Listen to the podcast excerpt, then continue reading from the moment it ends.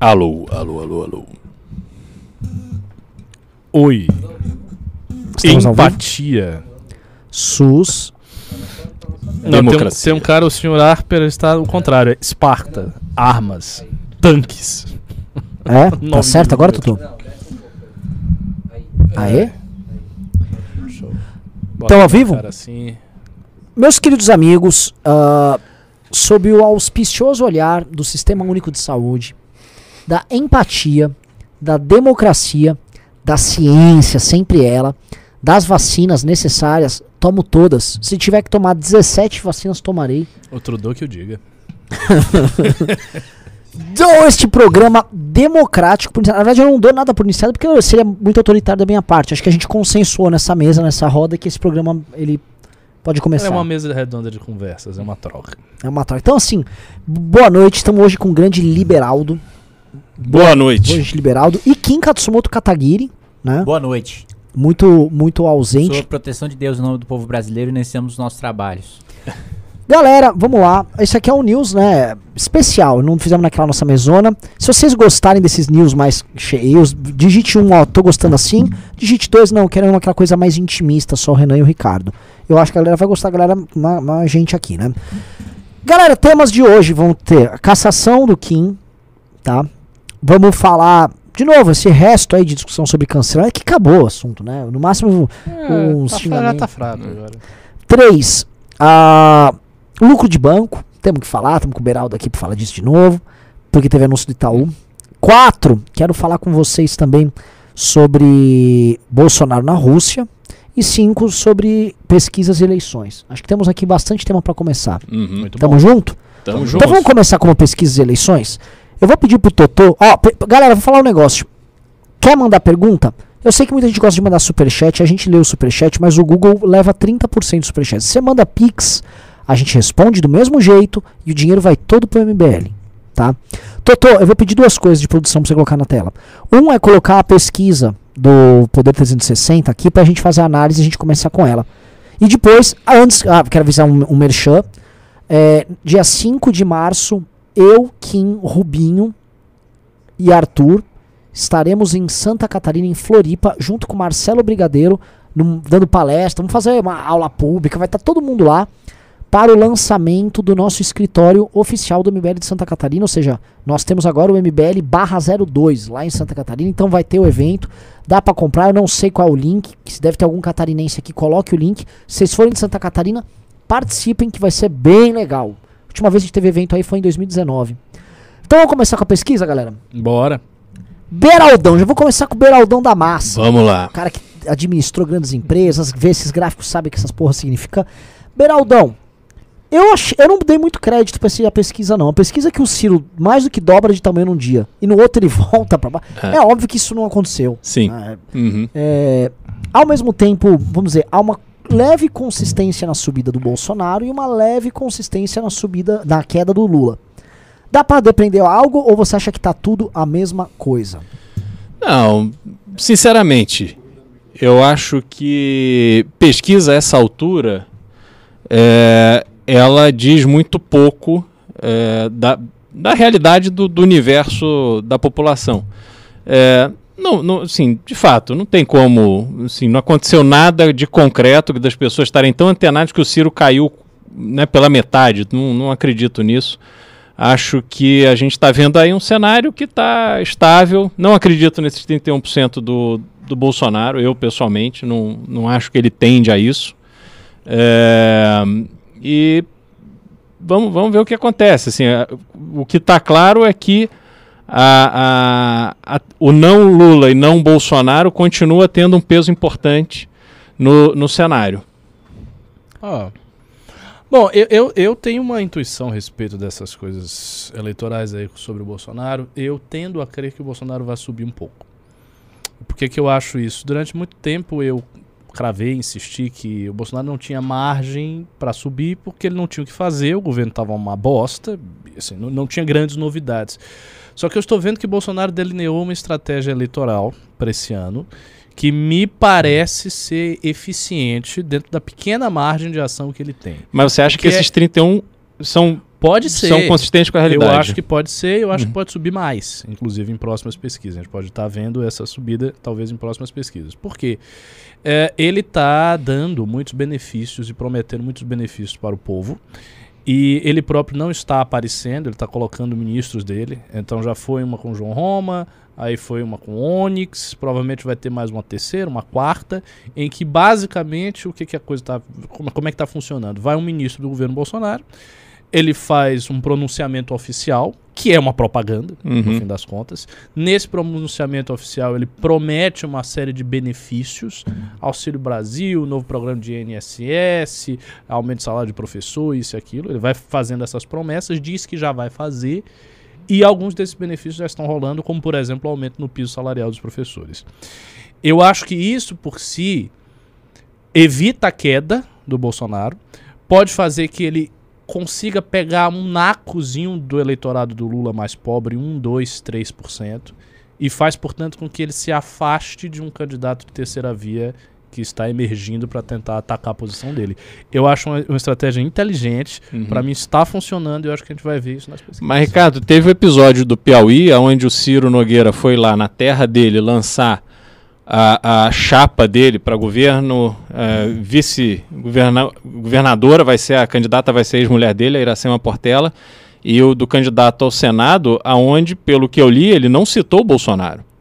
Eh, porque é um ambiente onde o Ciro, que foi eleito em Claro. 2018 com apoiando o Lula, apesar do PP estar fechado em 18 com o Alckmin, ele fez campanha lá eh, apoiando o Lula, depois ele rompe com Elton Dias, que é o governador do PT, para fazer uma, uma oposição ao PT, mas eu sinto que ali também não tem um ambiente onde ele vai abraçar o Bolsonaro de forma plena, eh, porque ele tem receio de que isso não é suficiente para eleger a turma dele ali. Ele está numa briga com o governador, então ele precisa realmente impor essa autoridade. É o homem da grana. Hoje é o, a pessoa mais poderosa da República, né? Não, eu concordo. Eu, eu acho que assim, a- as, as alianças do Bolsonaro no Nordeste, as alianças provisórias que eles têm com o Centrão, não vão prosperar. E isso é óbvio. O Bolsonaro não é o candidato favorito, o Lula tem uma margem de diferença esmagadora. Só que ainda assim, Bolsonaro consegue fazer alguma coisa enquanto presidente. Então eu acho que ele vai na linha de colocar os ministros dele para oferecer vantagens explícitas ao, ao pobre e vai tentar pegar 1, 2, 3, 4% do eleitorado do Lula. Uhum. E se ele fizer isso, dificulta, obviamente, a subida do Moro e, ou do Ciro, que Uhum. tá aí. Então, a, a estratégia dele é essa. Ele precisa chegar no segundo turno. Ponto. Que Uhum. ele, ele tem que chegar no segundo turno. Como é que ele vai fazer isso? Ele só viu um fator em toda, todo o seu governo, que foi o Auxílio Brasil. Então ele vai investir com tudo nesse fator, ele mantém o eleitorado dele cativo ideologicamente, tenta não deixar esse cara refluir pro Moro e sobe um ou dois pontos em pesquisa. E Uhum. se ele fizer isso, ele vai pro segundo turno. A gente vai ver o segundo Eu turno. acho que uma coisa importante da gente ter em mente quando a gente vê essas pesquisas é a metodologia, né? E a diferença da pontuação das pesquisas em relação. E a relação entre a metodologia e a diferença que a gente vê nas pesquisas. Tem pesquisas que dão o Lula aí com, com chances aí reais de vencer no primeiro turno. Tem pesquisas como essa do Poder 360 que mostram ele um pouco mais distante de vencer no primeiro turno. O Poder 360, a metodologia é por telefone, né? Então pega é, mais as pessoas que ficam em casa, que estão em casa, né, para receber uma locação, que tem telefone fixo, importante também é, é, fazer esse recorte. E, e não é uma pessoa que faz as perguntas, né? É máquina, é automático, né? E, e só é contabilizado aquela pessoa que responde a pesquisa até o final. Então, a máquina vai fazendo as perguntas, se o cara não digita o número, ou se ele digita, sei lá, digita o número, mas não, não responde todas as perguntas da pesquisa, ele é desconsiderado. Por isso que às vezes a- o, poder, o, poder, o data poder, né? O poder data, chega a fazer aí 100 mil, 110 mil ligações até eles conseguirem chegar num- numa amostra de 5 mil, 10 mil pesquisados. É, qual que é a tendência da pesquisa feita por telefone? É super representar é, classe média e classes mais altas e subrepresentar mais pobres, né? É, e eu acho que isso, isso assim, é bastante ilustrativo do que a gente do que a gente está vendo aí. É, o Ciro ter 4%, é, é, ele tem certo apelo na classe média, mas inegavelmente ele também tem uma, uma entrada ali nas camadas mais pobres, né? E eu acho que isso é, é subestimar a força do Ciro. Ao- ao- por outro lado, eu, eu concordo com o Beraldo que o Bolsonaro aí acho que está superestimado. Acho que ele tem mais porcentagem de, de voto do que ele realmente tem na prática pela falta de popularidade, principalmente entre o eleitorado mais pobre. E o Lula tá é, é, é, é, subestimado porque a população mais pobre está subestimada e vota, principalmente quem tem até dois salários mínimos, vota em peso aí no, no Lula, né? Então acho que o cenário no final das contas ficou o mesmo, né? Se a gente, se a gente leva em conta o fator metodologia, todas as pesquisas estão indicando a mesma coisa, o, o Lula com uma vantagem, é, alguma chance de ganhar no, no, no, primeiro turno, o Bolsonaro ali em segundo e o Moro e o Ciro ali dentro da margem de erro com 10. É, eu acho que não tem nenhuma grande mudança, assim. Então, vou fazer uma pergunta. Aqui, se, se, a, se, a, se ele está super representado aí nessa pesquisa, porque ela pega mais classe média, então o Moro tem uma situação horrorosa, então. É. O corolário disso é, porque ele está com 9% super representado. Uai, então ele está com quanto? Tá com 7? É, eu acho provável que ele esteja ali com. Né? Isso não é bom. Não, não é bom. não, eu não acho que hoje ele esteja numa boa situação. Eu acho que ele está numa ascendente de desempenho hum. em entrevista, hum. de desempenho em oratória, mas é, é, vai precisar ser feita uma operação muito maior para ele chegar nas classes mais baixas. E como é que tá a galera do Centrão, seus colegas lá do Centrão em Brasília? Qual, qual, o que, que motiva eles a trabalhar agora, esse ano? É, esse ano ah, é. Eu digo assim, é, ó, é, tá com quem? Quem, quem que, que, que um cara do PP vai fazer? Não, o, o, a maioria do PP, do Republicanos, do, do, do PL até menos, né? Porque fica muito feio o cara tá no, no, no, no partido, partido do, do presidente Tchau. da República e, e o PL tem mais coisas no governo, né? É, então tem mais razões para ser leal. Mas a maioria é, é, já pulou fora do barco, né? Tem, é engraçado, né? Ver, ver os deputados do Centrão mais habilidosos, eles conseguem ser governo em todas as instâncias, né? Então ele é, ele é aliado do prefeito do PT, ele é aliado do governador do PSB uhum. e aliado do Bolsonaro. Uhum. É, é, o, é, o, cara o, o, mais bem relacionado que consegue em volume de dinheiro, né? Eu vi, tava geralmente tem deputado que faz lista de transmissão para disparar meme de, de divulgação de emenda, né? Aí você vê um cara, pô, sei lá, de umas duas semanas para cá, um único deputado me mandou uma mensagem falando: indiquei 220 milhões aqui para educação. Falei, cacete, você indicou 220 milhões para educação. Passou uns dias depois, indiquei 180 milhões para saúde. Falei, só esse cara já, já, já levou 400 pilas já do Bolsonaro para eleição dele. Então, é, é, é um cara que tá, assim. Eu acho que o Bolsonaro tá, tá alimentando muito do que se desenha para ser uma base do Lula. É, é, isso, assim. O cara tá, tá dando cargo, o cara tá dando é, é, palanque, tá dando ministério, tá dando emenda para um sujeito que no final das contas vai usar o dinheiro dele para movimentar a prefeitura para estar tá com o Lula. Né? Ou seja, o Bolsonaro tá fazendo campanha pro Lula em dois níveis, né? no é, simbólico e, e no simbólico no e na máquina, que no material, maravilha. no dinheiro. Só é coisas boas. Produção, vamos mudar esse título Uai, aí. O que, que é isso aí? o Putin olhando a É uma, é, o metaf um, é, uma, é uma pesquisa e agora tá o Putin. É o metaforando olhando. do Putin com a Michelle aí, pra ver se tem sinais de, de flerte.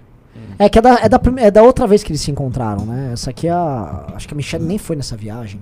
O, o, vamos mudar o título aqui. Título, põe o Moro disparou no título. Pronto, pra, pra galera.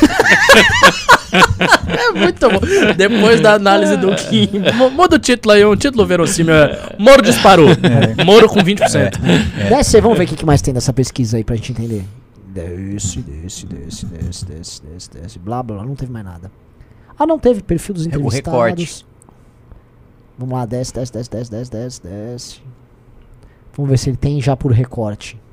Tem ali não. o recorte, pô. Não, mas tem o recorte, é, não tem o tem, voto é. por recorte, que eles costumam ah, soltar uma tabela. Sim, sim, sim, verdade, verdade. Né? Por exemplo, o, é, o Poder 360, as pesquisas dele costumam variar muito no centro-oeste.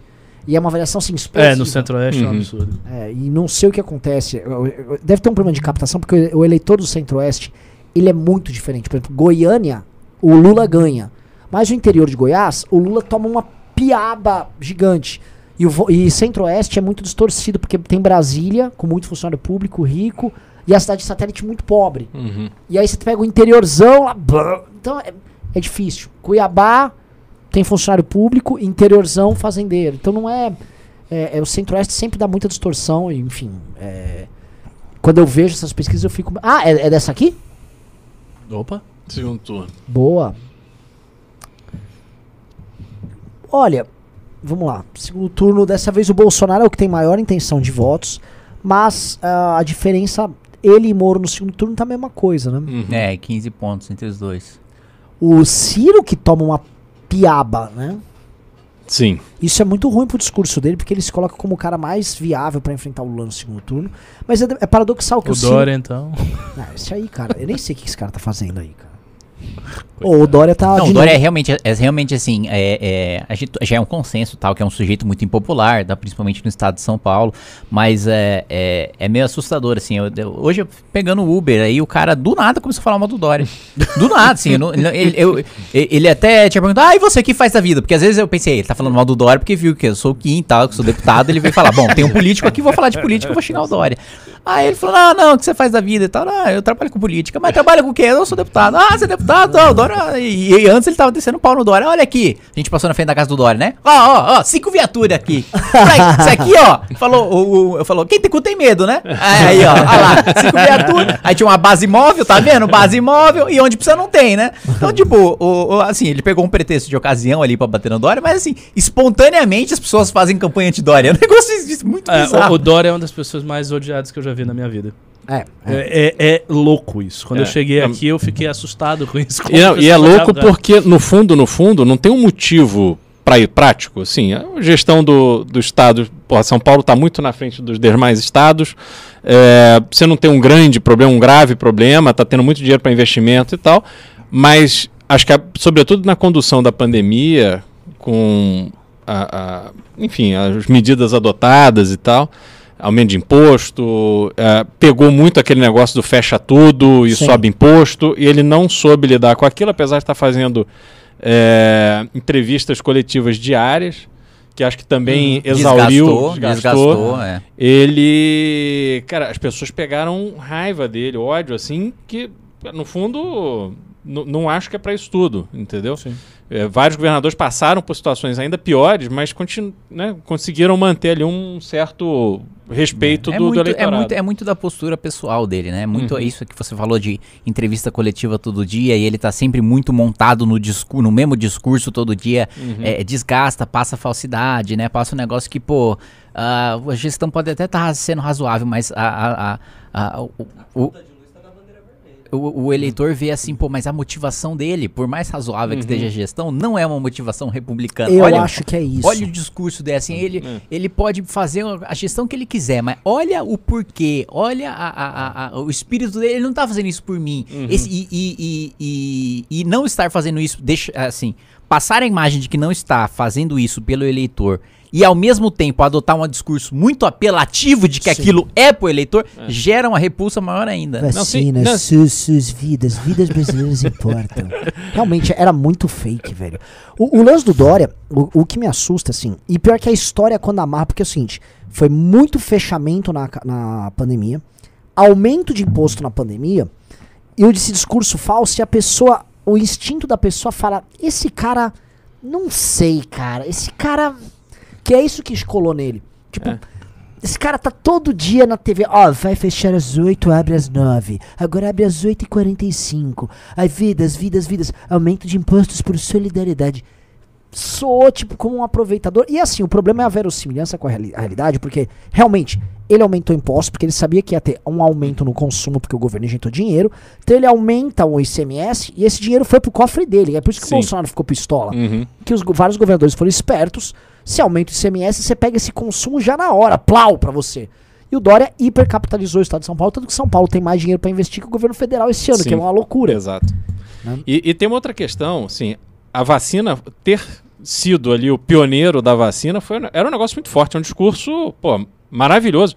Ele não conseguiu capitalizar isso, quer dizer, não foi suficiente para reverter essa imagem que ele que se construiu ao redor dele. É, não, Incrível. e pior do que isso, não só ele não capitalizou sobre ter trazido né, uma das coisas mais importantes para a pandemia, como ele, ele, ele se tornou tão enjoativo no discurso e ficou tão escancarada assim a, a- a- a- essa apelação dele que mesmo para pessoas normais como a gente que tomou vacina tal, não é louco, ele, ele ir na televisão e falar, agora vai ter quarta dose. É um negócio que meio que, que, que a galera ficou, puta que pariu, velho. Até a vacina que é bom, beleza, eu vou tomar. Mas esse cara aí, toda semana, precisa ficar me falando e, e falar com esse tesão todo que eu vou tomar uma quarta dose. É, é, isso é um saco, velho. Porque os, os caras Tipo, realmente. não beleza, a gente vai tomar vacina, vacina é bom, a gente precisa dar vacina pra sair da pandemia, mas, pô, você precisa falar com esse pinto duro assim, pra, da, da quarta dose? Porque pior que marca na calça, né? Que é apertada, né? É, foda. É, é uma, é uma tara do cara mesmo. Querem continuar na pesquisa ou querem ir pra outro tema? Acho que as pesquisas já não tem muito mais o É, a falar, pesquisa não. é basicamente o Lula ganhando todo mundo, né? É, outro tema aí que é interessante a gente falar. Rússia, vocês querem comentar sobre geopolítica? É um assunto que eu não manjo muito, então eu nem entro. Não, eu acho que vale dar uma pincelada sobre Rússia, né? Primeiro, do, do péssimo momento que o Bolsonaro escolheu ir pra Rússia. Assim, a, a Rússia tá no meio de um conflito gigantesco, né? Com, com uma tensão imensa com um dos nossos principais parceiros comerciais e aliados diplomáticos, que é os Estados Unidos. O que, que a gente vai fazer? No meio dessa crise, não, e com a Europa inteira também, que já não tá com boa imagem do Brasil, que já tá colocando entrave pra gente entrar na OCDE, que já tá denunciando a gente tudo quanto é órgão por, eh, pela questão ambiental, enfim. O Brasil já tá todo lascado pra Europa. Os Estados Unidos já foi o último país que reconheceu a vitória do presidente americano. O que, que a gente vai fazer? No meio da crise, com o sujeito prestes a entrar na Ucrânia, vamos lá falar que a gente vai fazer uma, uma aliança de defesa. Puta que pariu, que aliança de defesa que você vai fazer com a Rússia no meio da crise com a Ucrânia? O que, que o Brasil vai dar um super tucano pra Rússia? É, é, um puta avião, tá? Só queria falar que você tá sendo injusto. Mas- Vai, vai mandar a lata velha que É um desfilou negócio lá assim, na que não- esplanada. Que, que não faz o menor sentido. E aí ainda vai lá o Ricardo Salles, que pro gado, ele vai lá e põe, manipula lá uma manchete da CNN da Time falando, né? É Nobel da Paz, né? No É, avião é. ele ainda convence o Putin a deixar de invadir. E aí, pra Folha, quando ele é questionado, pra passar a imagem de sensato, não, foi uma brincadeira. Agora vai dizer, vai falar pro gado dele que, que ele falou que era uma brincadeira. Ele não falou nada. Não. Isso ele fala pra resposta pra jornal. Não, mas o presidente deu entrevista hoje dizendo que foi uma coincidência ou não. É, é, É. assim, é um negócio. Ele disse isso? Ele disse, ele disse. Foi uma coincidência ou, Ou não. não. É estilo Caetano Veloso, sabe? Ah, ba, ba. Ou não. Foi o Caetano ou o Gil que usou ou não? Foi o Caetano. É o Caetano. É clássico esse blá, blá, blá, faz uma puta construção ou não. Beleza. E Mas- tipo assim, eu, É, eu- eu- agora, eu- apesar de todas as críticas que vocês estão fazendo ao grande presidente, o fato é que a Rússia recuou. E aí? Não, mas recuou. Mas, mas recuou, aconteceu. Ó, o Jair Bolsonaro é uma abençoada, pô. É, é um amuleto A gente tem- da sorte A da gente paz tem que mundial. admitir, mas o cara tem muita sorte. Veja que ele é um sujeito completamente desqualificado que se tornou presidente do é Brasil. verdade. Ele foi pra Rússia no momento mais tenso da- da- da- dos últimos anos. Ele chegou lá e aconteceu uma coincidência de que a Rússia recuou e É. as coisas ficaram mais leves Uhum. enquanto o Bolsonaro tava lá. É. Mas assim, é tão bizarro isso, porque assim, Deus. a posição mais inteligente, pelo menos pra mim, é muito claro, é a gente não falar nada sobre Lógico. isso, não se Sim. posicionar. Tipo, a gente tem nada a ver com isso, meu irmão. Tô pensando aqui no que, que o brasileiro ganha no bolso, exporta, importa. Pra gente interessa vender pros dois. Ó, China e Rússia, vem aqui e compra da gente. Estados Unidos e Europa, vem aqui e compra da gente. Mas vamos supor que a gente fosse se posicionar. Por que diabos a gente adotaria a posição da Rússia? Exato. Ainda se fosse um conflito vendo a China, pô, beleza, é um grande parceiro comercial. Mas a, a- a treta da Rússia. Posso Tipo, falar? eu- Vou botar aqui o meu. meu Ah. Vou botar jogar por eu, jogar as polêmicas aqui. Pro Bolsonaro faz muito sentido um alinhamento com a Rússia e com a China. Até porque, um, a China já está presente em praticamente toda a América Latina. Dois, o Bolsonaro é desprezado pela Europa Ocidental e pelos Estados Unidos. O Bolsonaro, tô falando do Brasil. O Bo- três, o Bolsonaro não pensa no Brasil, ele pensa no Bolsonaro. Sim. Quatro, o Putin é um cara que eventualmente o Bolsonaro pode negociar até um asilo pra ele, se ele se a- o bicho pegar aqui. E o Putin receberia numa boa. Sim. Depois Numa desse boa. gesto, ele se É. credenciou pra isso. Exatamente. Cinco, o, o- tá nessa posição, agora que o Brasil tá cagado diplomaticamente com os outros, reforça a posição do Brasil para negociações com a Europa Ocidental e com os Estados Unidos. Eu não acho. E, outra, e seis, tá? O, podem pegar, durante a ditadura militar, o Brasil adotou uma política por um período de independência, né? A, a Era, não política sul-sul, Uhum. não alinhamento. Então o Brasil já fez esse jogo, não é novidade, inclusive os milicos conhecem esse universo. Então, joguei a braba aqui pra vocês. Eu concordo. Eu acho que é isso mesmo. É, é uma coisa que tem uma certa racionalidade. Ainda tem um sétimo ponto que você não levantou aí. O fato de que a direita mais far-right, né, o pessoal gosta, alt-right, far-right, está alinhada com Putin no mundo inteiro. Existe um alinhamento. Por exemplo, a gente sabe que tem esse alinhamento com a Le Pen e o Putin, tem esse alinhamento com Orbán e o Putin. Então, tem vários partidos, vários grupos de instituições de direita que têm essa aproximação com a Rússia atualmente. E Bolsonaro meio que foi empurrado para essa posição. Não é a posição originária dele, em termos ideológicos. O bolsonarismo, por conta do elemento Olavete, é, é muito mais pró-Estados Unidos, em, tese, mas ele está sendo meio que empurrado. O Trump caiu lá nos Estados Unidos, agora Joe Biden. Uhum. Como você falou, ele demorou para dar a saudação pro presidente norte-americano, ficou ali se segurando porque queria o trumpismo. O Trump ainda não volta. Com quem é que ele tem para negociar? Com quem é que ele tem para conversar, senão com Não, a Rússia? con- convenhamos, negociar e conversar não é uma, um papel que ele vai desempenhar. Não, Sim, não não- vai, porque ele é um idiota. É um- isso, isso é um gesto, assim, você, você vê aquela cena dele com o Putin naquela sala e ele falando de- em português devagar, que parece assim, parece que o Claramente Putin intimidado. Parece que o claramente. Putin ia entender o que ele tava falando. Então, assim, deixa eu falar devagar É pra ver se ele verdade, entende. Entendeu? Olha, ô Putin! Ah, é. The book is on the table. Mas ele tava falando em português. Então, assim, foi uma cena completamente patética de uma pessoa que não tem. Assim, ele não chegou ali com inúmeros argumentos para ter uma reunião fechada e falar, Putin, é o seguinte, você tá numa situação aqui é, aonde o meu gesto, por mais que a gente tenha uma relação comercial pequena e tal, é um gesto importante. Eu tenho aqui tais e tais e tais demandas e eu quero entender como é que a gente vai sim, né, tocar isso aqui adiante. E, e fazer uma negociação efetiva, já Claro. com, né, com, com, com cartas na manga e cartas na mesa. O Bolsonaro não tem a menor condição de, É, de não tem condição papel. mental. Mental, isso, exatamente. mas, assim, a questão é assim: em tese, todos esses pontos do Renan e o sétimo que eu coloquei são convergentes. Então a posição não. A posição do Bolsonaro não seria absurda. Mas Uhum. como o Bolsonaro é um imbecil, ele não vai conseguir negociar É. nem conversar de igual para igual com líder nenhum. Uhum. Sim, Muito menos exatamente. com Putin, Exatamente. muito menos numa situação de tensão geopolítica mundial, É. muito menos quase na iminência de uma guerra. Então ele não vai conseguir Sim. fazer Uhum. isso.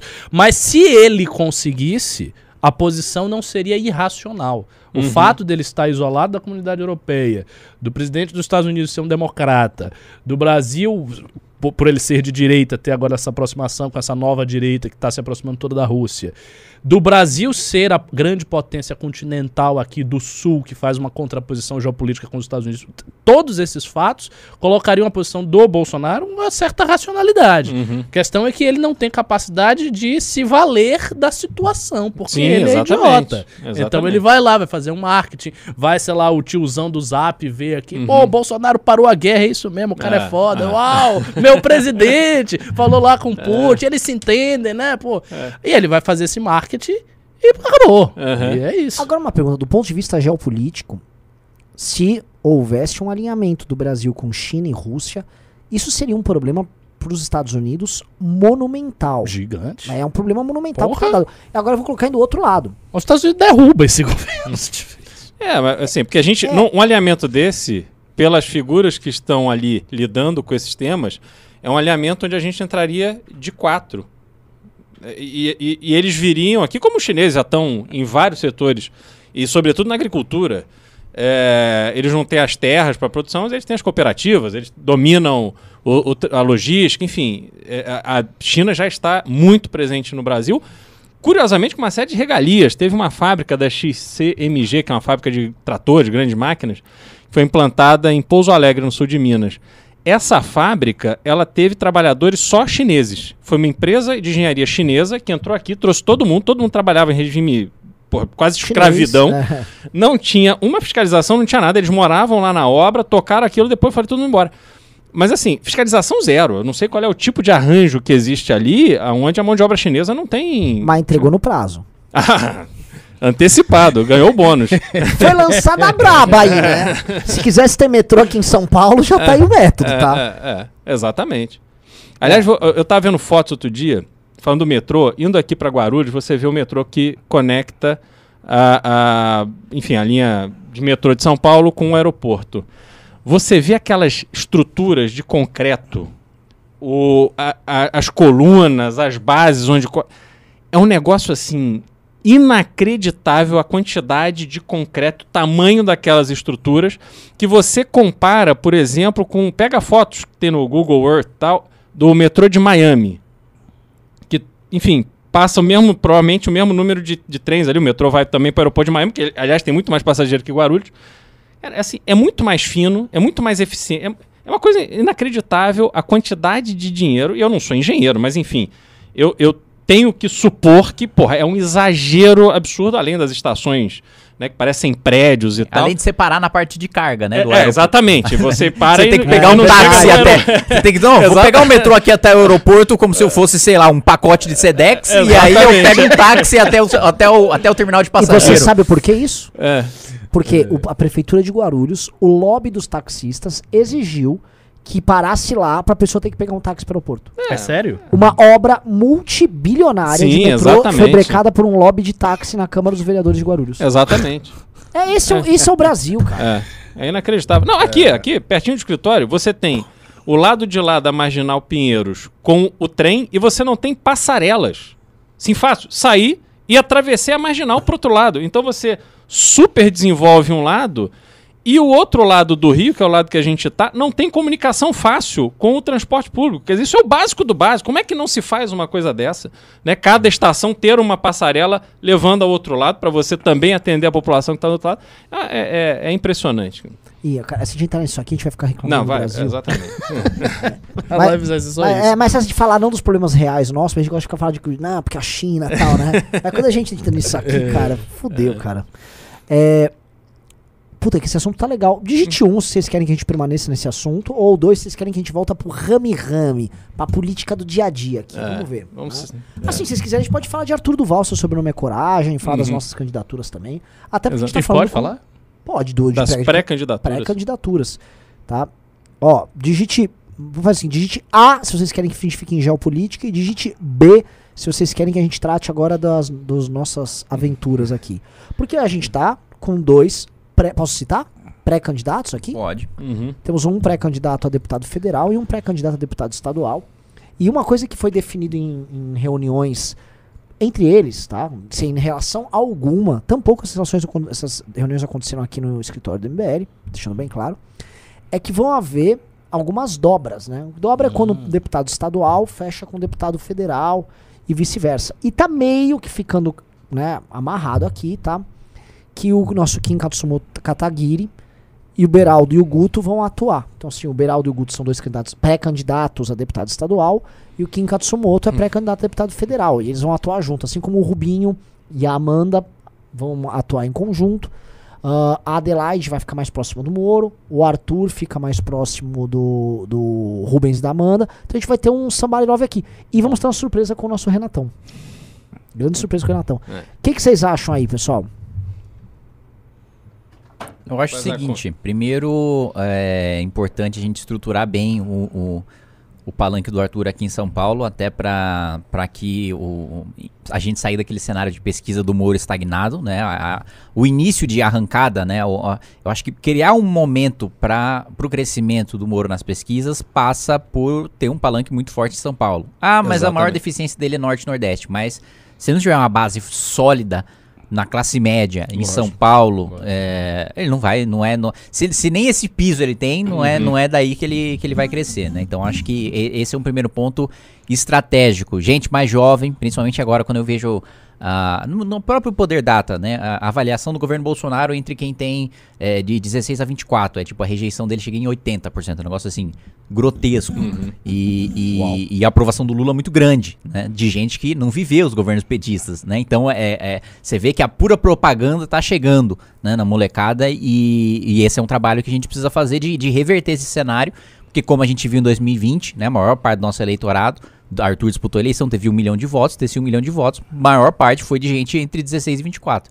né? Então é, é, é- é um, um público que a gente precisa é, focar e estruturar bem esse palanque. E um outro ponto é que não só o fato do Arthur sair para governador fortalece a nossa chapa de federal, fortalece a nossa chapa de estadual, como ele sair da Lesp já, já dá um- um- um- cria-se um, um vazio de, de. Um vazio não, um, um caldeirão de votos que estão lá flutuando. Uhum. E que a gente vai precisar trabalhar não só para ter aqueles, os, os votos que o Arthur teve é, para deputado estadual, mas também captar aqueles que ele vai ter para o governo do estado. Né? Sim. E, e- e converter isso né, numa chapa forte para a gente eleger o máximo de pessoas para federal e eleger o máximo de pessoas para estadual. né? E o que, que vocês acharam dessas sinergias? Por exemplo, sinergia Beraldo e Guto com Kim. Você, Beraldo, você que vai estar ali, o que, que você acha? Renan, é, o Kim, ele tem um perfil é, que está comprovado aí por né, os prêmios que recebe, toda essa prestação de contas que ele faz, é, de ser o, o deputado mais produtivo dessa legislatura. É, e, é, e é muito essa percepção de que o trabalho legislativo não é um trabalho de composição com o executivo. Ao contrário, o trabalho legislativo é um trabalho que exige uma dedicação imensa, sobretudo na LESP aqui, é, porque você tem na Assembleia Legislativa de São Paulo uma postura de cartório do executivo. Total. né? Lá Não na é, Bahia é igual. é impressionante como não há um, um posicionamento da Assembleia Legislativa de questionamento, de enfrentamento, de negociação para colocar pautas que sejam de interesse da, da Assembleia e fica o, o- o- o Poder Executivo simplesmente demandando ali ah, os deputados e oferecendo qual- quaisquer tipos de benesses que sejam possíveis. Tanto é que você tem aqui é, é, partidos de direita e partido de esquerda votando junto com, com o governo, seja ele o governo que for. É, então, o espírito que eu estou indo, né, pra- é, é, me preparando para ir para essa eleição, fazendo agora como pré-candidato, é muito nisso. Quer dizer, me inspirar nesse trabalho que o Kim faz em Brasília, para que a gente possa fazer um trabalho aqui na Alesp que seja um trabalho combativo. É, e que não seja um trabalho de subserviência, de ficar ali no, no conforto. É, começou a haver isso com a na eleição de 2018, e a gente teve é, o Arthur, o Rene, enfim, você tem figuras ali, Daniel José e tal, pe- pessoas que vinham, vi- vieram com, com outra cabeça. É, e isso é uma, é, é uma semente que foi plantada e que agora a gente precisa consolidar, que a gente precisa fortalecer. Então acho que tem, assim, é, eu e Kim temos aqui um, um, um alinhamento muito natural, enfim, que eu acho que vai fazer é, é, todo sentido. E o Kim extrapola isso, obviamente, é, nas redes sociais dele, com, com uma, um apelo com a juventude muito grande. Muita gente que se identifica com um perfil até é, é, muito mais próximo ao Guto do que o meu, mas enfim. é, a gente certamente vai ter aí do Kim a oportunidade de trabalhar esses públicos e mostrar que a gente tem condição de fazer, cada um com seu perfil, um, um trabalho muito importante na Lesp a partir do ano que vem. E acho que é o que o, a parte do Beraldo, né, que mais casa, assim, com o meu mandato, com o meu perfil, é a parte técnica, né, de você, é um, é um cara que, enfim, coordenou um programa de governo, né, no- de uma grande cidade, do Rio de Sim. Janeiro, foi secretário de, de municipal de turismo, também de uma das principais cidades, se não a principal cidade turística é, do país, Sim. e tem um perfil mais, mais técnico mesmo, mesmo os, os vídeos, os recortes que o que eu vejo que o Beraldo posta são mais com dados, né, se aprofundando na matéria, querendo mostrar, olha, é, você quer entender um assunto, quer ter números sobre um É. assunto, você quer ter um conceito sobre o assunto, veja o conteúdo do Beraldo, né? É muito o, o- o perfil dele.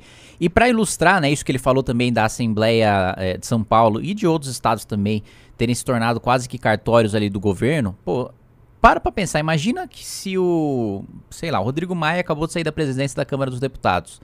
Bolsonaro chama ele para ser chefe da Casa Civil. É o que aconteceu aqui em São Paulo, pô. O presidente da Assembleia virou chefe da Casa É Civil verdade. logo depois que ele saiu do cargo. Isso é bizarro, assim. É no nível de submissão do legislativo ao executivo que se anulou completamente a existência da Assembleia, né? E tem, inclusive, eu tava é, lendo aí alguns, alguns teóricos de ciência política que acreditam que, principalmente na, na, na Europa, né, que tem regimes parlamentaristas, a função do, do parlamento é mais de fiscalizar até do que de legislar. Né? Tam- ta- tamanho, primeiro que ó, ó, ó, nos regimes parlamentaristas o executivo acaba mais do que no presidencialismo pautando né, o, o- o legislativo, formando maioria e etc. Então, uma função mais essencial ainda do parlamento, mesmo no presidencialismo, é fazer a fiscalização, é acompanhar, é saber o- como é que o orçamento está sendo executado, como o, o- vocês colocaram aqui mais cedo do Dória ter feito caixa para inaugurar a obra nesse ano eleitoral. Quem é que tá vendo, né? Quais são essas obras, a qualidade dessas obras, as empresas que estão sendo contratadas, é, é, qual que é o critério que está sendo adotado, se é um critério mesmo socioeconômico de eficiência, se é mais população que vai ser atendida com aquele serviço público, se é um serviço público que está deficiente, está precisando de melhoria, ou se é simplesmente a cidade do deputado estadual que vota com o cara, né? É, é, ninguém tá fazendo esse trabalho, é um negócio que é, é, é, tá meio que largado e a Assembleia tá só aceitando as coisas que o governador Sim. manda, né? Não, e a população sofrendo. A gente vive no nível de mediocridade no Brasil, sobretudo São Paulo, porque São Paulo tem mais responsabilidade, porque tem a maior participação no PIB, a maior caixa, e, e precisa atender a sua população como um todo no mesmo patamar. Precisa corresponder a isso. Isso não acontece. A gente pega o caso da, do Rodoanel de São Paulo. Meu amigo, isso é uma obra essencial para que a cidade continue funcionando. Não pode demorar 20 anos para você fazer um rodoanel. Quer dizer, 20 anos você está falando, vamos dizer, um terço da vida produtiva de alguém. Sim. Eu não posso ficar um terço da minha vida pegando um trânsito filha da mãe porque não fizeram num, num tempo por normal a, a, obra do rodoanel. Que quando ficar pronto já vai estar tá obsoleto. Deixa eu fazer uma pergunta. Eu fico um pouco chocado com essas obras, porque eu olho, por exemplo, a expansão ferroviária dos Estados Unidos no século XIX. Uhum. Pô, você não tinha nem máquinas, era no braço. E os caras cruzaram um país inteiro com ferrovia. A gente não consegue inaugurar uma ferrovia. Assim, ah, inaugurei mil quilômetros. Não vai. Um rodoanel. Pô, uhum. século XX todo mundo fez estrada pra um cacete. É. E a gente não consegue fazer um rodoanel. Uhum. Roubo, né? É roubo, mas deve ser essa Mas burocracia. é, é incompetência, É tudo, junta é, tudo, né? é falta de prioridade, é foco na eleição. É, É. tudo isso. Mas é, eu acho que o roubo ainda conta muito, porque o cara estende a obra, ele vai. O metrô de Salvador foi assim. Eles, ele, ele vai.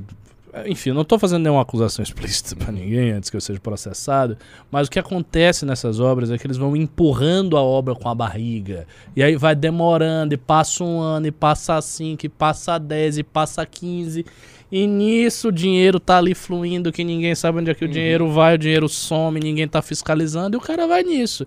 Então uma obra é uma espécie de investi- investimento eleitoral, no sentido Exato. muito mais Uhum. material do que Quanto- discursivo. Quanto Aí mais de fica- longo prazo, melhor. Ah, é, pois é, aí fica difícil. Não dá. Que é dá. um dos maiores exemplos disso, era uma das principais bandeiras de infraestrutura da campanha do Dória, que é o trem intercidades. Né? O Uhum. trem americano em Dayatuba, Campinas, conectando Sim. com São Paulo.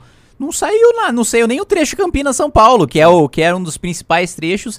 E aí falou: não, calma, a gente vai começar a licitar em 22, pra começar a obra em 23. Mas peraí, você prometeu na campanha passada que ia fazer, né? E que ia passar, e o metrô, o, o famoso metrô, que a gente até foi lá com o nosso vereador, o Glauco Braz, em São Bernardo, levar um bolo, né, de 20 anos ou de 30 anos que o PSDB promete o metrô lá de, do ABC e nunca sai o metrô do ABC. E, e- e, é, é, minha equipe fez um levantamento esses dias para eu gravar um vídeo sobre o metrô de São Paulo, por causa daquele desastre lá na, na Marginal. Nunca, nunca, nenhuma vez a gente contratou um- um- uma obra de metrô que foi entregue no dia, nem que foi entregue no preço, nem que foi entregue na extensão prometida. Sempre que foi anunciado uma, um- um- uma nova extensão do metrô de São Paulo, ficou mais caro, a gente entregou menos estações e não foi no prazo. Sempre, sempre, sem é. nenhuma exceção. Desde que o Mário Covas assumiu, nenhuma estação foi entregue, nem no preço, nem no prazo, nem na extensão prometida. É. Não, assim, não, não dá pra gente viver a nossa vida assim, as pessoas não se dão conta disso. A vida delas vai, ser, vai sendo consumida pela incompetência. Ao passo que os Estados Unidos, na década de 50, começou a fazer aquelas grandes highways onde não tinha nada. Por quê? Porque se você tiver estrada, você vai ter desenvolvimento. Aqui no Brasil é ao contrário. Você espera ter a super demanda É verdade. Aí Morrer- você faz. morrer um monte de gente, porque a estrada que tá lá é insuficiente. E aí depois é que vão fazer a estrada que, enfim, quando ela fica pronta, ela também já, é, já não é capaz de absorver o tráfego daquele momento. Então a gente tá sempre pra trás, a gente tá sempre com a cabeça medíocre. É uma loucura isso, assim. A gente precisa mudar esse espírito das coisas. Mas sabe o que precisa mudar antes? Vocês têm que dar like na live. Como é que vocês querem mudar alguma coisa sem dar li- like aqui pra não bater logo 2 mil pessoas? Hã? Por isso que o Brasil não vai pra frente. Não vai, mas não vai. Não dá like na Não live. dá like, a live não chega pras Não dá. pessoas, as pessoas não sabem dessa mensagem que o Beraldo deu, ninguém fica indignado, fica todo mundo assistindo o Big Brother. Na verdade, eu vi, eu vi brasileiros felizes essa semana que, ah, agora o Big Brother melhorou. Mano. ah, ufa! Eu entendo, pô, a vida do cara não melhora, pelo menos o Big Brother. Tô tranquilo. eu acho que o tranquilo. Brasil, ele chegou num vale da mediocridade, que é o seguinte, ninguém meio que morre de fome. Tá, Uhum. sofre um pouquinho É. aqui e ali, mas como tem sol, a galera trepa, tem umas músicas engraçadas, vai levando. É. E eu acho que vai levando, entendeu? Ficou de beleza. Porque eu acho que o Brasil desistiu. Aliás, eu vou. eu que Olha, podia- você falou uma coisa É. muito profunda. É isso mesmo. Eu acho não que é? o Brasil desistiu. e- e Depois da eleição é. do Bolsonaro, o Brasil desistiu. Sim. Tipo, E foi acho- a última vez. Acho que a gente devia fazer uma pesquisa que era assim: você sabe em quem você vai votar para presidente ou para deputado em outubro? E aí depois a próxima pergunta é: você sabe em quem você, quem você quer que saia do, do Big Brother essa semana? Provavelmente você vai ter muito mais resposta sobre Big Brother que sobre. Eu Política. Comentar. É, Eu vi uma discussão útil no Big Brother esses dias, que, que foi se surgiu Cavaleiros ou Dragon Ball antes. Essa foi a única discussão útil. Foi quem? O, o Cavaleiros uns meses antes? né? Foi, não, foi Dragon Ball. Dragon Ball? Dragon Ball É sério? antes. O desenho? Não, o- Não, o o mangá. Ah, o mangá. Mas ambos de 86. É. Caramba. É, isso é uma discussão importante mesmo. Agora eu, eu gosto de torcer. Coisas sérias agora, né? O, o, mas assim, eu acho que o. Eu usei que é o mesmo ano, é só uns meses de diferença. Eu acho que o Brasil, ele tá nessa. lar- largando mão mesmo. E eu acho que. é, Ao mesmo tempo que larga a mão, como a vida aqui não é tão ruim. O que eu quero dizer assim, você mora. Você for morar no Canadá, é muito frio. É muito frio. Assim, você pegar um dia. Porque todo mundo fala, ah, mas uma cidade bacana. Sai da cidade bonita, vai pra cidade de, sei lá, 100. Não, 70 mil habitantes. Uma cidade no Canadá com 70 mil habitantes no inverno. A sua vida é uma merda, meu. Sua vida é uma merda. É verdade. Você, já, você deve ter rodado nessas cidades todas. É muito ruim, cara. Quando eu fui viajar uma vez, cometi o erro de ir pra Lituânia no começo do inverno. Ah, Vilnius, mulheres gatas, tal. Beleza, meu irmão. Você quer se matar. Eu queria me matar depois de dois dias e meio. É triste, você fica em depressão. Aqui não tem isso, então meio que ninguém quer se matar. O cara vai, toma a pinguinha dele, dá os pulos de chinelo dele lá, isso aí, tchê, tchê, tchê, tchê, e vai. Mais ou menos. Eu, eu- acho, eu, eu acho que os problemas assim são, são muito graves. As pessoas moram mal, as pessoas têm saúde ruim, as pessoas têm uma violência. O Brasil é um dos países mais violentos do mundo, desigualdade altíssima, é fome. Tá muito ruim. Mas é assim, é uma é um ruim que é, é como se fosse um fogo baixo queimando as Isso. pessoas e tirando delas a esperança. Não é, por exemplo, ah, o Brasil estava assim e pipocou uma guerra e agora Uhum. você tem uma crise de refugiados. Ou o Brasil estava. X, como a Argentina, por exemplo, lá no início do século XX, e de repente cai. Você, na verdade, você tá sempre ruim. É. Houve o voo, aquilo que você fala, os voos de galinha momentâneo, mas depois você volta pro buraco, você fica no buraco. É. E as pessoas desistiram por conta da eleição do Bolsonaro. A eleição do Bolsonaro foi uma coisa muito triste que aconteceu na história do Brasil. As pessoas tiveram esperança, elas fizeram tudo que podiam fazer, elas elegeram um cara, elas fizeram uma eleição barata, elas fizeram uma eleição e deu tudo errado. É. Então depois disso o cara olha e "Ah, Mas o, fazer o, quê? é, e o brasileiro, ele, ele não se acha merecedor de uma vida melhor. É. Assim, ele, ele, é, ele é tão frustrado. É mesmo. Interessante isso. Ele não se acha merecedor. Ele acha, ah, tá vendo? Ó, não, não ia durar mesmo. Né? É. Não, É. Por que, que nós somos consumidores tão pouco exigentes? É, que é uma coisa que se observa, por exemplo, em marca de cerveja. Que Uhum. as cervejas brasileiras são uma merda. Uhum. São muito ruins. E o brasileiro consome. O, o- brasileiro consome coisas ruins. Ah, isso E é um- aceita. Mas, Ricardo, se eu começo a falar, falam que eu sou fresco. Não, mas isso, isso é real. É real. As pessoas E eu- pagam e fora caro daqui não é coisas assim. horrorosas aqui. Não, não, não é do mesmo jeito. Não, uma coisa que me assusta e. e... Não, não, nem, não, nem falar, não vou, sei lá, pegar carro. É, o carro era o exemplo Um mais carro. claro. É. Ca- carro, assim, como é que o cara aceita pagar tão caro, Por tão um carro caro, tão ruim. por um negócio. E olha que eu não gosto de carro, não entendo de carro, mas é, por um negocinho, sei lá, 1.0 com com, com, com, com, com 90 mil com reais. manivela É. lá pra, pra baixar a janela. Que- Como é que chegou um ponto que o seminovo tava valendo mais que o novo? Só porque pra pegar o novo demorava quatro meses, pegava o seminovo na hora. Tipo, velho! Como é que aqueceu o mercado no meio da crise e, e, e, e- pra chegar nessa bizarrice? É um negócio Sim. que eu não entendo mesmo. Não, é impressionante. E aí você vê o seguinte: você vai para os Estados Unidos, um leasing de um Corolla custa 100 dólares por mês. Ah, mas você não está comprando. Pô, e você acha que você fazer o financiamento de um Gol de 90 mil reais por 5 anos, que você vai pagar 180 mil reais num Gol que vai valer, quando terminar, vai valer 30. Você acha que isso você tem alguma coisa? Você não tem nada. Você está trabalhando feito um, um louco para pagar uma prestação de um carro. Dessa prestação, metade dela vai para o banco, que é juros. Um quarto dela vai para a Volkswagen, que fabricou, que investiu, que desenvolveu o projeto, que deu emprego, montou a fábrica, correu risco e tal. E você tem a, a parte do governo, assim, o que volta para realmente o setor produtivo é nada. E a gente vive essa dinâmica. O brasileiro não dá valor ao seu trabalho. O brasileiro ele deve na, no cheque especial no cartão de crédito. Aí ele acorda de madrugada para arrumar os filhos, para fazer a comida, faz uma, entra no, no ônibus, passa duas horas apertado no ônibus, trabalha feito um condenado. De noite ele pega mais duas horas para voltar para casa, para dar comida para os filhos, para dormir, para no dia seguinte fazer a mesma coisa. E ele não se dá conta que ele está fazendo esse esforço todo para chegar no final do mês, quando ele recebe o salário dele, ele pega uma boa parte desse salário e entrega para o Setúbal e de jatinho para Nova York. E fazer piada. Não sei se você viu que saiu o lucro do, do Itaú. Ele fez piada. E né? comparou com o do Nubank, ele é. Eu, por mim, comprava, comprava ações do Itaú, né? Porque olha só como tá melhor e não sei o quê. Comemorando. Porque ele tem uma porra de um oligopólio e se eu xingo. Eu fui, ai, o Renan liberal! Ah, com, Mano. ah, com certeza é uma família, assim, em situação de dificuldade, né? Se você xingar, coitadinha, precisa de alguém pra defender. Mas né? as Pô, pessoas têm que se indignar de que o dinheiro está saindo ficam- do é. bolso delas, do trabalho delas. Isso os Estados Unidos também tem uma coisa interessante, que é, primeiro, valor por hora de trabalho. né? Então, o, o funcionário lá, médio, tal, ele, ele ganha por hora. É, X dólares por hora. Então, ele sabe que se eu não for trabalhar, se eu fiquei uma hora vendo televisão, essa minha uma hora eu deixei de ganhar 20 dólares, por exemplo. E outra coisa é o receber toda semana. Porque toda semana o cara tá com dinheirinho no bolso. Então a economia vive, você vive um pouco mais aliviado e tal, porque a tua perspectiva de ter alguma graninha tá logo ali. E aqui não, aqui você, porra, você recebe no final do mês, porra, que pagar aluguel, mensalidade de criança, casa, né?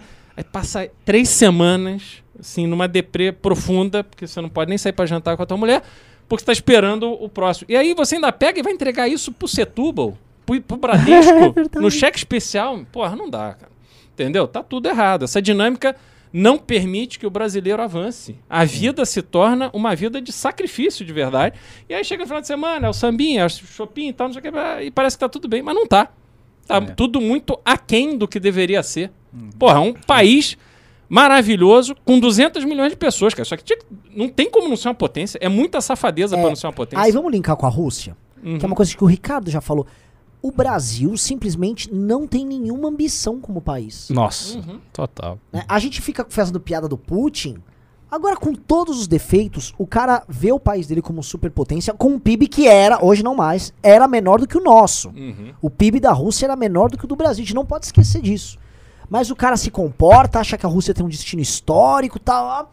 E os russos entendem isso. Sim. Cada russo entende isso da maneira mais precária e simples possível. O russo entende. A gente acha que não. E eu não sei até que ponto a discussão no Brasil virou só desigualdade, desigualdade, desigualdade. E óbvio que a desigualdade é um problema, que a gente fica muito mais preocupado assim, temos que curar nossa ferida, mas nosso corpo tá tudo cagado. E não cura. ficar passando metiolate e não cura porra É nenhuma. loucura, velho. É, é isso que você falou. Fica essa discussão, ah, desigualdade, desigualdade. Não, a desigualdade continua. A gente não forma uma elite nacional que tem interesse no Brasil. As nossas Uhum. elites não são interessadas no Brasil. Elas se veem como viajantes que estão aqui meio que desfrutando o que É, tem aí predadores, né? Predadores. Pra gastar em Nova York, Uhum. na Europa, mas não ter nenhum vínculo com o Brasil e fica aí o Brasil numa espécie de letargia. É o que você tocou. Você vai na Rússia, o cara da Putin ele tem um projeto. Ah, Na Turquia há um projeto. Na Arábia Saudita você tem um projeto. Nos Estados Unidos você tem um projeto. Você vai na União Europeia, a União Europeia tem um projeto. Lá o Macron, ele tem um projeto. Uhum. A Alemanha, com a Merkel, 16 anos como premier, tinha um projeto. Então, as nações, elas têm projetos, elas querem alguma coisa. Elas, sabe, elas querem se colocar com um determinado destino histórico, se desenvolver e tal. E não significa que você precise ter uma visão socialista da coisa. Não se trata disso. Você pode ter uma elite que é uma elite que se entende como elite e que pensa desse jeito hierárquico, mas que está fazendo alguma coisa. Ah, o O Putin é, assim. ditatorial e, e ele domina o país, ele domina a mídia do país e tal, mas ele pensa a Rússia como um ator político para o mundo. Ou seja, eu tenho que fortalecer o meu país, porque fortalecer o meu país é me fortalecer. Sim. Se ele tem uma Rússia poderosa no, no, no cenário geoestratégico do mundo, ele está poderoso. Se você tem um país que é mais pobre, o país se desenvolve, as elites daquele país estão mais poderosas, elas estão se desenvolvendo junto. Só que no Brasil não é.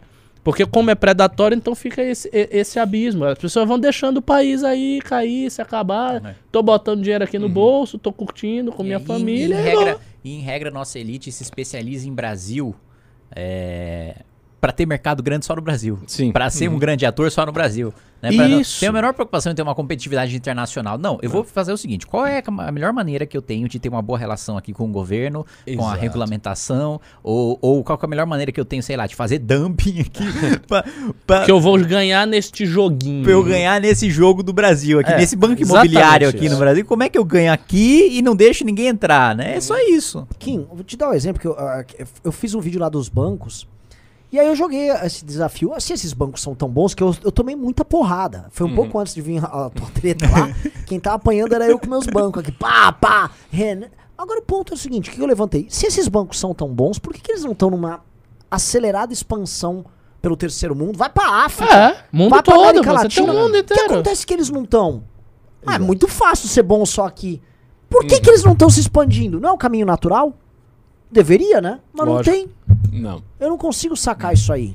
Não. Hum, alguém me, me chamou, o Davi, um amigo nosso, chamou atenção, trabalha com startups, chamou atenção pra isso esses dias. De, de quando você para pra pensar, né? As grandes startups do Brasil ou, ou, tão, ou são fintechs, ou são voltadas para o mercado financeiro.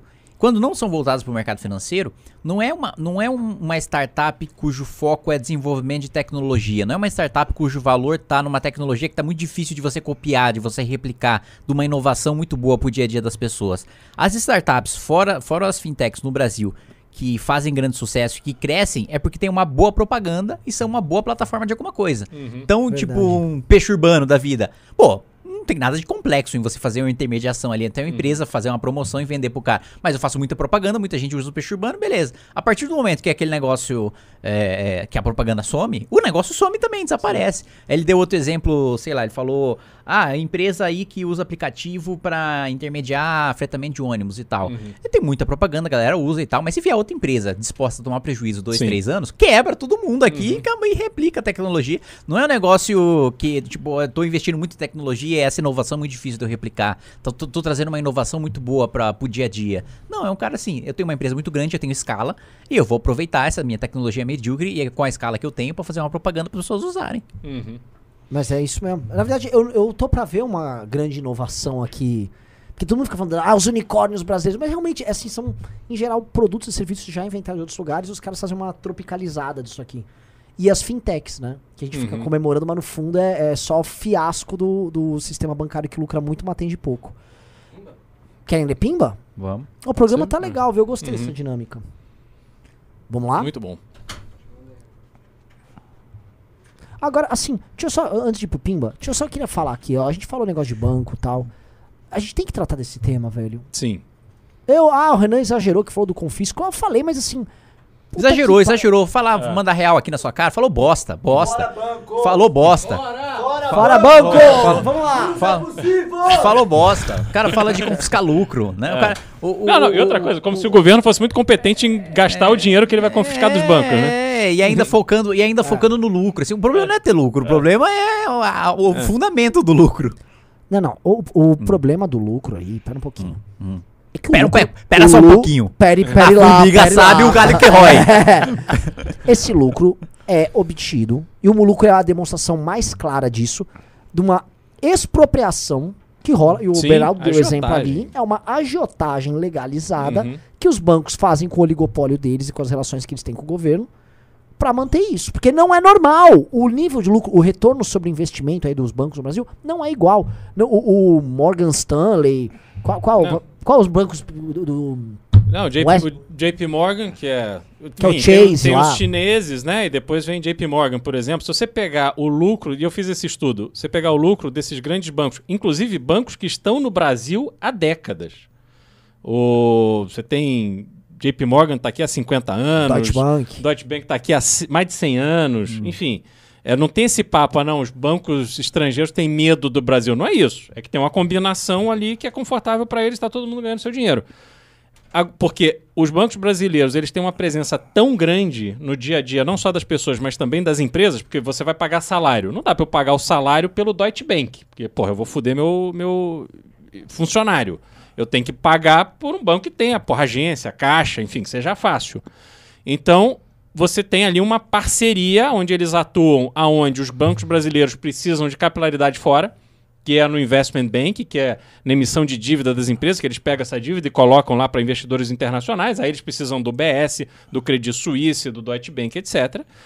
Mas aqui ninguém entra no varejo porque realmente tem uma barreira de entrada e tem uma combinação. E tá bom para todo mundo, só não tá bom para o consumidor, né? E então você tem uma realidade no Brasil onde o grande problema é o spread bancário. E se você tem dois bancos públicos com penetração nacional, que é o Banco do Brasil e a Caixa Econômica, por que, que o governo não atua e falou, meu amigo, o, o spread bancário no BB e na Caixa Econômica vai ser num- limitado a tanto. Mas eles já não fizeram isso, deu caca? Deu, porque o governo. fez. É, mas o governo precisa de dinheiro do Banco do Brasil, né? Pô, vai ver quantos bilhões o Banco do Brasil distribuiu pro, pro governo federal. Entendeu? Assim, é, não tem nada. Eu tenho um negócio. Que eu não devia nem ter, porque eu não devia ter banco, né? Eu sou o governo, não precisa ter um banco de varejo. Isso não faz muito sentido. Mas se eu tenho um banco e eu quero operar dentro de níveis internacionais de spread bancário, o que, que me impede? O que, que me impede? Nada me impede. Lógico, você é o governo. Entendeu? Porra. Ah, não, vai ter muita inadimplência. Porra, aqui vai ter muita inadimplência, meu amigo. Ah, inadimplência é quando você extorque o É, cara. A gente teve uma. E tem um lance, a gente teve uma inadimplência muito grande lá pra 2012, 2013, quando tava sendo cedido muito crédito. Você vai lembrar dessa época também que a Sim, Dilma fez sim. essa política, porque a gente tava no fim do ciclo. E no fim do ciclo tava todo mundo, empresa e pessoas, tava É. todo mundo engasgado, e que foi a crise que a gente teve em 14. Não, mas aí tem um outro fator, Renan. É porque o mercado de dívida. Essas dívidas, o que, que acontece? Você vai lá é, e financia um carro no Bradesco, sei lá. Aí o Bradesco pega 100 mil pessoas que financiaram carro com ele, ele pega essa carteira. Isso, na verdade, acontece geralmente em bancos menores para bancos maiores. E eles consolidam essa dívida e vendem isso como um investimento. E aí, como você tem uma demanda muito grande de compra dessa dívida por pessoas que querem ganhar mais do que o CDB paga, então o CDB paga 10%, e um, um lote de dívida de pessoas que financiaram um caso ou carro, enfim, seja lá que dívida que for, vai ser 15, vai ser 20, 25, dependendo do tipo de ativo. Então, se você tem uma demanda muito grande de investidores por este tipo de dívida, os bancos querem ter dívida. Isso foi o que aconteceu no subprime nos Estados Unidos. Sim, eu ia Né? até ia É fazer isso. pergunta sobre isso. É exatamente isso. O Você crédito ninja. é, exatamente. Ninguém, você não tinha trabalho, não tinha renda, mas tinha crédito. Então o que acontece é que os bancos, quando veem que o mercado tá comprador de dívida, eles querem fazer dívida. E aí eles vão te financiar dois, três carros, duas, três casas e assim vai. E, pô, chega uma hora que dá problema. É óbvio, né? Agora, o mais interessante é o seguinte: todo esse negócio do subprime aconteceu porque as agências de risco que são, né, eram tidas como responsáveis para fazer uma avaliação dessa carteira de dívida e não fizeram isso, porra, elas classificavam como dívida de qualidade dívidas que eram horrorosas. Isso foi revelado, foi desmascarado e hoje são essas mesmas agências que Sim. continuam fazendo verdade. crédito. Cara, é um negócio inacreditável. É Entendeu? verdade. Então- Na verdade, o governo meteu a grana nisso aí e fingiu que tá tudo bem. Foi na É. prática que aconteceu. Uhum. Não quebra aí, tal, plau. É. Vamos ler aqui os pics? Vamos lá. O Vitor Rosa Boni disse o seguinte: "Ah, Força Kim, tamo junto. Votarei novamente em ti. Dá pra votar pra deputado em trânsito ou terei que viajar? Vai ter que viajar. Tem que viajar, né? Como assim em trânsito? Em trânsito. lá, eu não entendi não. Exterior. Tipo assim, o cara vai na urna estado. eletrônica, o cara mora em Minas. Aí eu tem como botar Kim aqui? É. O Lucas Daniel disse: mandem um alô pro MBL Polônia. Alô, MBL Polônia? Não, tá, gente. Vocês ainda não sacaram esse cara? Esse é o Lucas de Bimoura, é o cara que mora no, em- no Rio e que fica Ah! toda live pedindo salve Agora- pra Polônia, agora- gente. agora Puta que pariu, vocês ainda não aprenderam, o- o- vocês ainda caem na pegadinha do Lucas de Bimoura, mano. Vocês são, pelo amor de Deus. Aí ele Eu- faz um corte e fica mandando. Aí ele isso. fica, ele fica assim, ele faz em várias lives de várias pessoas, e várias pessoas mandando isso? salve pra. Sei lá, o tesão dele é ter salve pra Polônia. Não, pra te entender, isso não é com a gente, é tipo um gente aleatória. Mano, gente aleatória. Fica lá nas minhas lives na Twitch também. Eu fiz um formulário pra ver quem que quer prestação de conta do mandato. Ele quer na Varsóvia. É engraçado isso. Pro MBL, É, Polônia. mas é- Os ele, mandam ele tem ascendente na Polônia? Sei lá, acho que não tem nada na Polônia. Ele tá só. Você é um freak. É, ele Ah, falou, mano. salve pra. Ucrânia. A Priscila Pina disse: Essa polêmica só me fez admirá-los mais. Qual político pede desculpas quando erra? Até nisso vocês são pioneiros. Avante MBL. Força aqui. Boa. Valeu. Gisele Catarini disse: ah, Beraldo, meu voto é seu. Ricardo Obrigado. e Beraldo, Opa. abram o chat no Telegram. O que acham que vai acontecer com o Trudeau? É possível? Mas que puta, a gente nem falou do Trudeau, hein? É, Sobre o Telegram, fazer minha propaganda, t.me barra Ricardo Almeida MBL. Entrem lá, tem os textos, vou ficar colocando as coisas, mas eu só vou abrir isso aí quando tiver mil pessoas. Isso. Acho justo. Outra Ah. coisa, já tem o seu? Ainda não.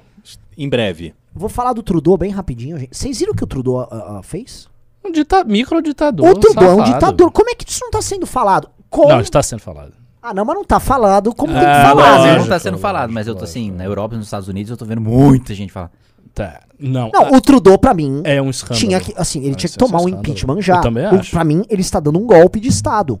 O Trudeau, com a, vou, tá falando de banco, né? Com o beneplácito do sistema financeiro canadense, está congelando as contas das pessoas e bloqueando dinheiro na conta das pessoas por supostamente doarem pro movimento dos caminhoneiros lá. Isso, gente, acabou. Isso o que, que é?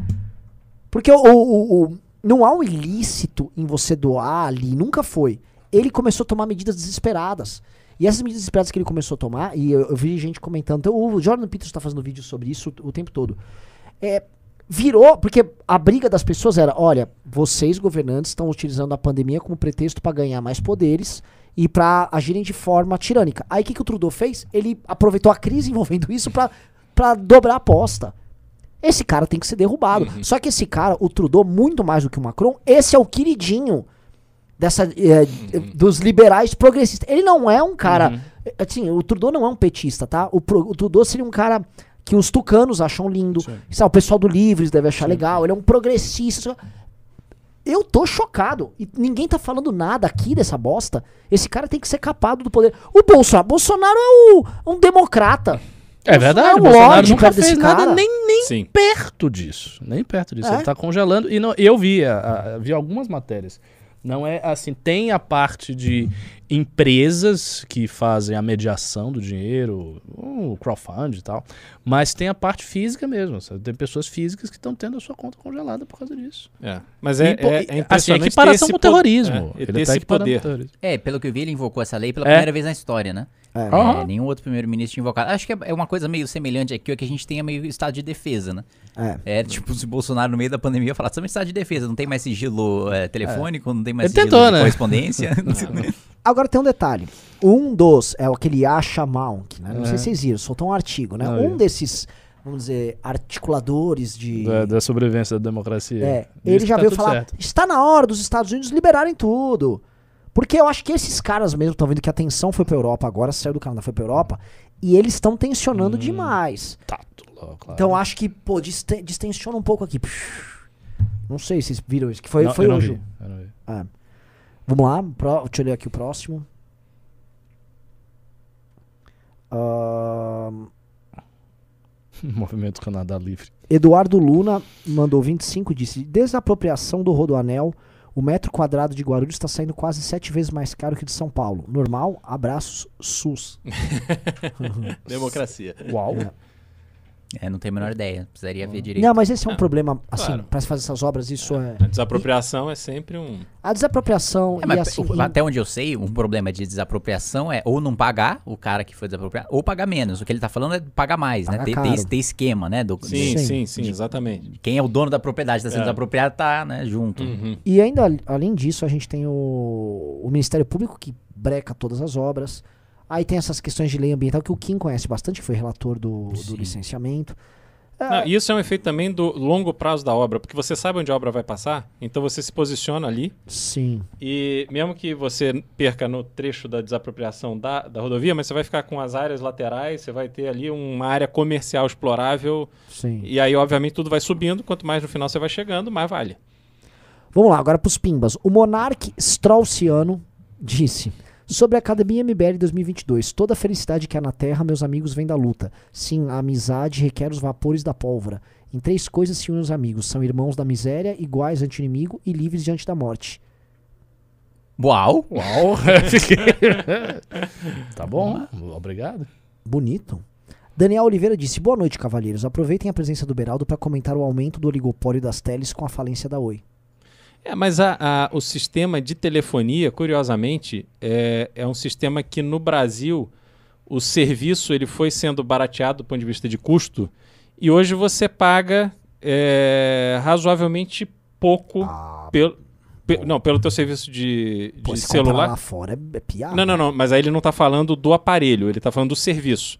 Hum. Então a tua conta Oi de 150 reais para ter uma internet, é, é, um pacote de internet decente e tal, se você comparar ao longo do tempo, ela não era muito diferente disso anos atrás, entendeu? Tô falando assim, Entendi. com a inflação, mas. Tá. é, exatamente. Então, é, mas é um, é um serviço que funciona é, no mundo inteiro mais ou menos dessa mesma forma, porque é um investimento muito alto para você fazer. O que é- tem em outros países que aqui não tem são essas empresas, que tem um nome específico que agora me fugiu, que você compra, por exemplo, uma parte de serviços da Vivo e revende isso com a tua marca.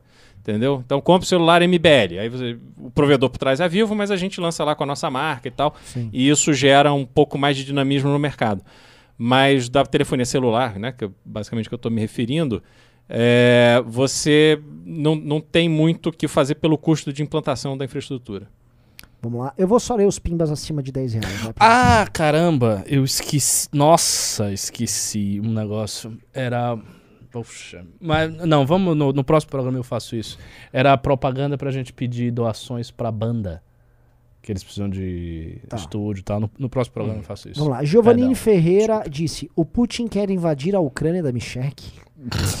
Ah, não João- vamos fazer é. piadinhas. João Pedro disse: Renan, até que você é bem educado com essa galera que quer vocês no lixo. Manda esse bugalho pra que lugar?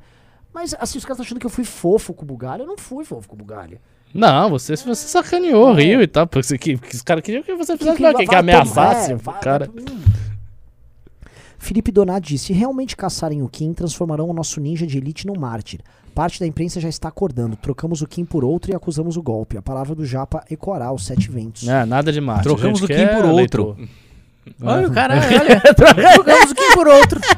Olha o cara, eu, ou seja, eu vou lá, viro uma arte, muito legal.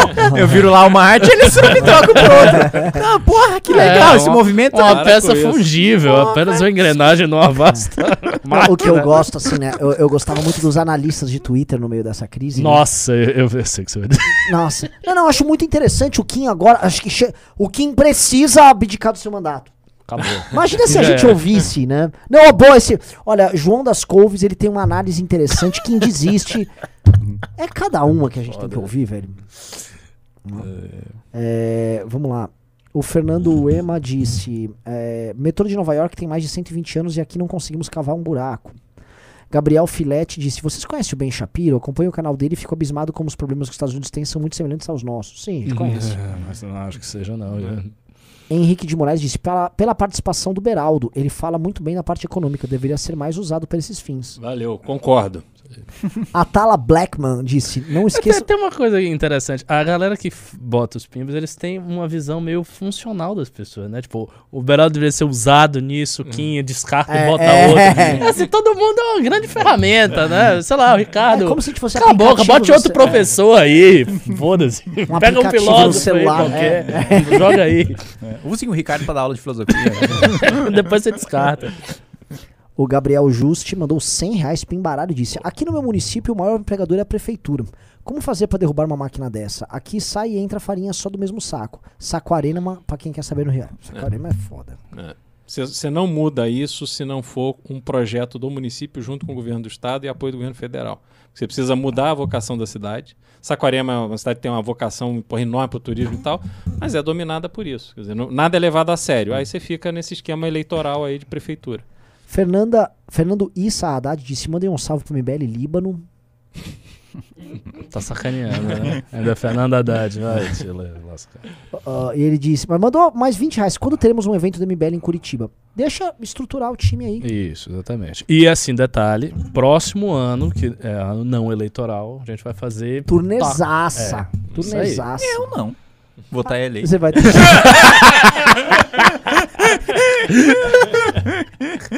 Uai, turnezaço. É turnezaço. Vou fazer um recorte disso. Paula Groff mandou 50 e disse: Se tem Beraldo, tem superchat. O Beraldo, realmente, assim, É, ele é cara. muito bem quisto Valeu, aqui. valeu, valeu. Tá sendo usado aí pra É. arrecadar. Gil Freitas mandou 7 dólares canadenses. Disse: Congela esse pimbinha, Trudeau. Trinca do Nanã, SUS, democracia, paz e mulheres. Ah, importante mulher. A gente não fala do mulheres. É.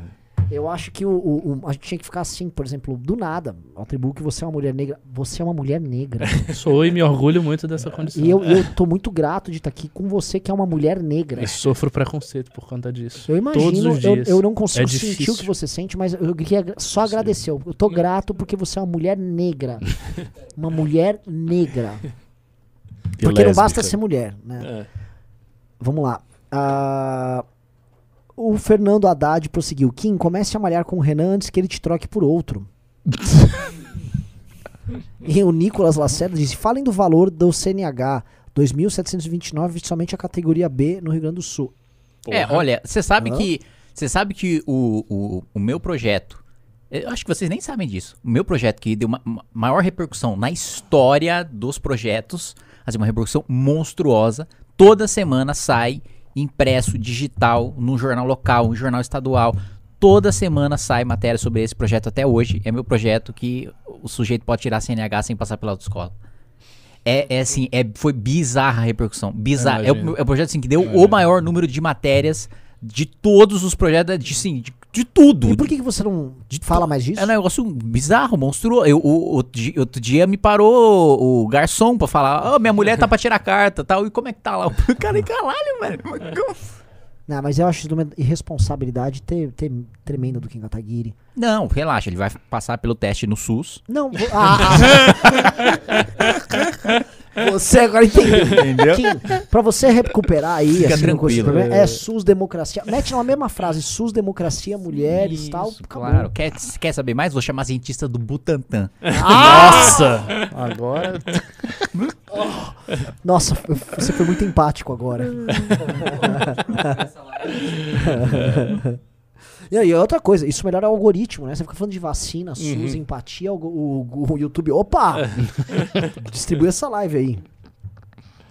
Ah, por último, né? O Vitor Rosa disse: pesquise melhor sobre voto em trânsito. Podem estar perdendo votos valiosos. Artigo 28 da Constituição. Opa! Ô, louco, sabia não. Ah, é. Tarefa aí pro núcleo do direito. É. Deixa eu dar um Google aqui. Teve? Então, vamos lá. Anderley Pastelo disse: que Meirelles que nada, chama o Beraldo. Aí. Beraldo, você Opa! toparia Boa, ser o secretário de, fa- da Fazenda do governo Arthur? Do governo Arthur? Com muito prazer. Eu sou um soldado do movimento. Eu não digo não pra missão. Porque é o seguinte, eu- digitem, ficaria muito honrado, inclusive. digitem um se vocês acham que o Beraldo seria um bom secretário da Fazenda aqui. Digitem dois que não, que vocês querem, sei lá, que bote um cara genérico dos bancos, né? É, Basicamente, né? tipo o Meirelles. que é um cara fofo, adoro ele, mas ele é um cara dos bancos, porra. É, Ia ser muito bom se fosse secretário da Fazenda aqui. Imagina os bancos a gente tendo que reunir lá. Vamos marcar reunião lá no Palácio dos Bandeirantes, lá com os bancos. Seria uma delícia. Eu ia guardar. Puta, eu não vou fazer. Eu você ia vai guardar falar? com flores! Isso. democracia, Com amor, com respeito, com Eu- carinho. Eu ia chegar pro cara do banco, prazer. O cara, prazer, sei lá, eu sou o dono do banco, prazer SUS. Nossa. E os bancos particularmente gostam de democracia, Pra não, não é um marinismo, é uma Nossa. coisa é assim. uma empatia. Pra fazer uma rodinha só com os bilionários. Nossa senhora. Nossa, o cara chegava, puta que pariu, democracia, você, como é que você foi passar as férias onde? Eu passei as férias no sul, olha que legal. É, vamos confiscar essa parte do lucro, entendeu? Pra ajudar o povo. É. Blá, democracia não! Ô, calma Agora aí, ditadura. Calma aí, calma aí, vamos com calma. Puta, Bom. sabe o que eu acho engraçado? O, o- Vocês conhecem Samurai X? Sim. Aquele anime Samurai X? Claro. Tem, tem uma. Teve um. Teve um. Teve um episódio lá que ele tá lá, acho que no bar, lá, tomando alguma coisa, e, e aí ele escuta. Tá, tá, tá acabando a- o, o período do. Tá acabando o período Edo, né? Tá acabando o período dos shoguns, dos samurais, né? Terem concentrado o poder político e tal. Tá restaurando. Tá logo no início da restauração Meiji, né? Tá voltando o imperador, tá unificando o Japão. Aí ele tá tomando um saque lá no bar, e aí escuta dois samurais falando: "Ah, é. Voltar imperador, tudo bem, né? Mas tem um pessoal aí radical que já tá falando em democracia. Acho muito engraçado. Tipo, beleza, unificou, beleza, é imperador, agora democracia aí, ó, porra. Maravilhoso. Muito bom. E ó, curiosidade aí, eu voto em trânsito. Todo mundo, todo mundo que não tá na cidade, que, que da sua sessão eleitoral, pode votar numa cidade que tem mais de 100 mil eleitores. Toda cidade com mais de 100 mil eleitores tem uma urna feita pra voto em trânsito. Não sabia disso. Em Nossa, todos e eu os cargos? fiz piada. Todos os disso. cargos. Ah, eu não sabia Né? disso. Eu não sabia disso. Toma aí, ó. Democracia na sua. Nossa. Nossa, uma democracia passou em trânsito, assim. Te atropelou. Me atropelou e eu fui levado pro SUS depois disso. Por uma pessoa muito empática que me resgatou e levou. É isso. Valeu, galera. Boa. Fomos. Valeu.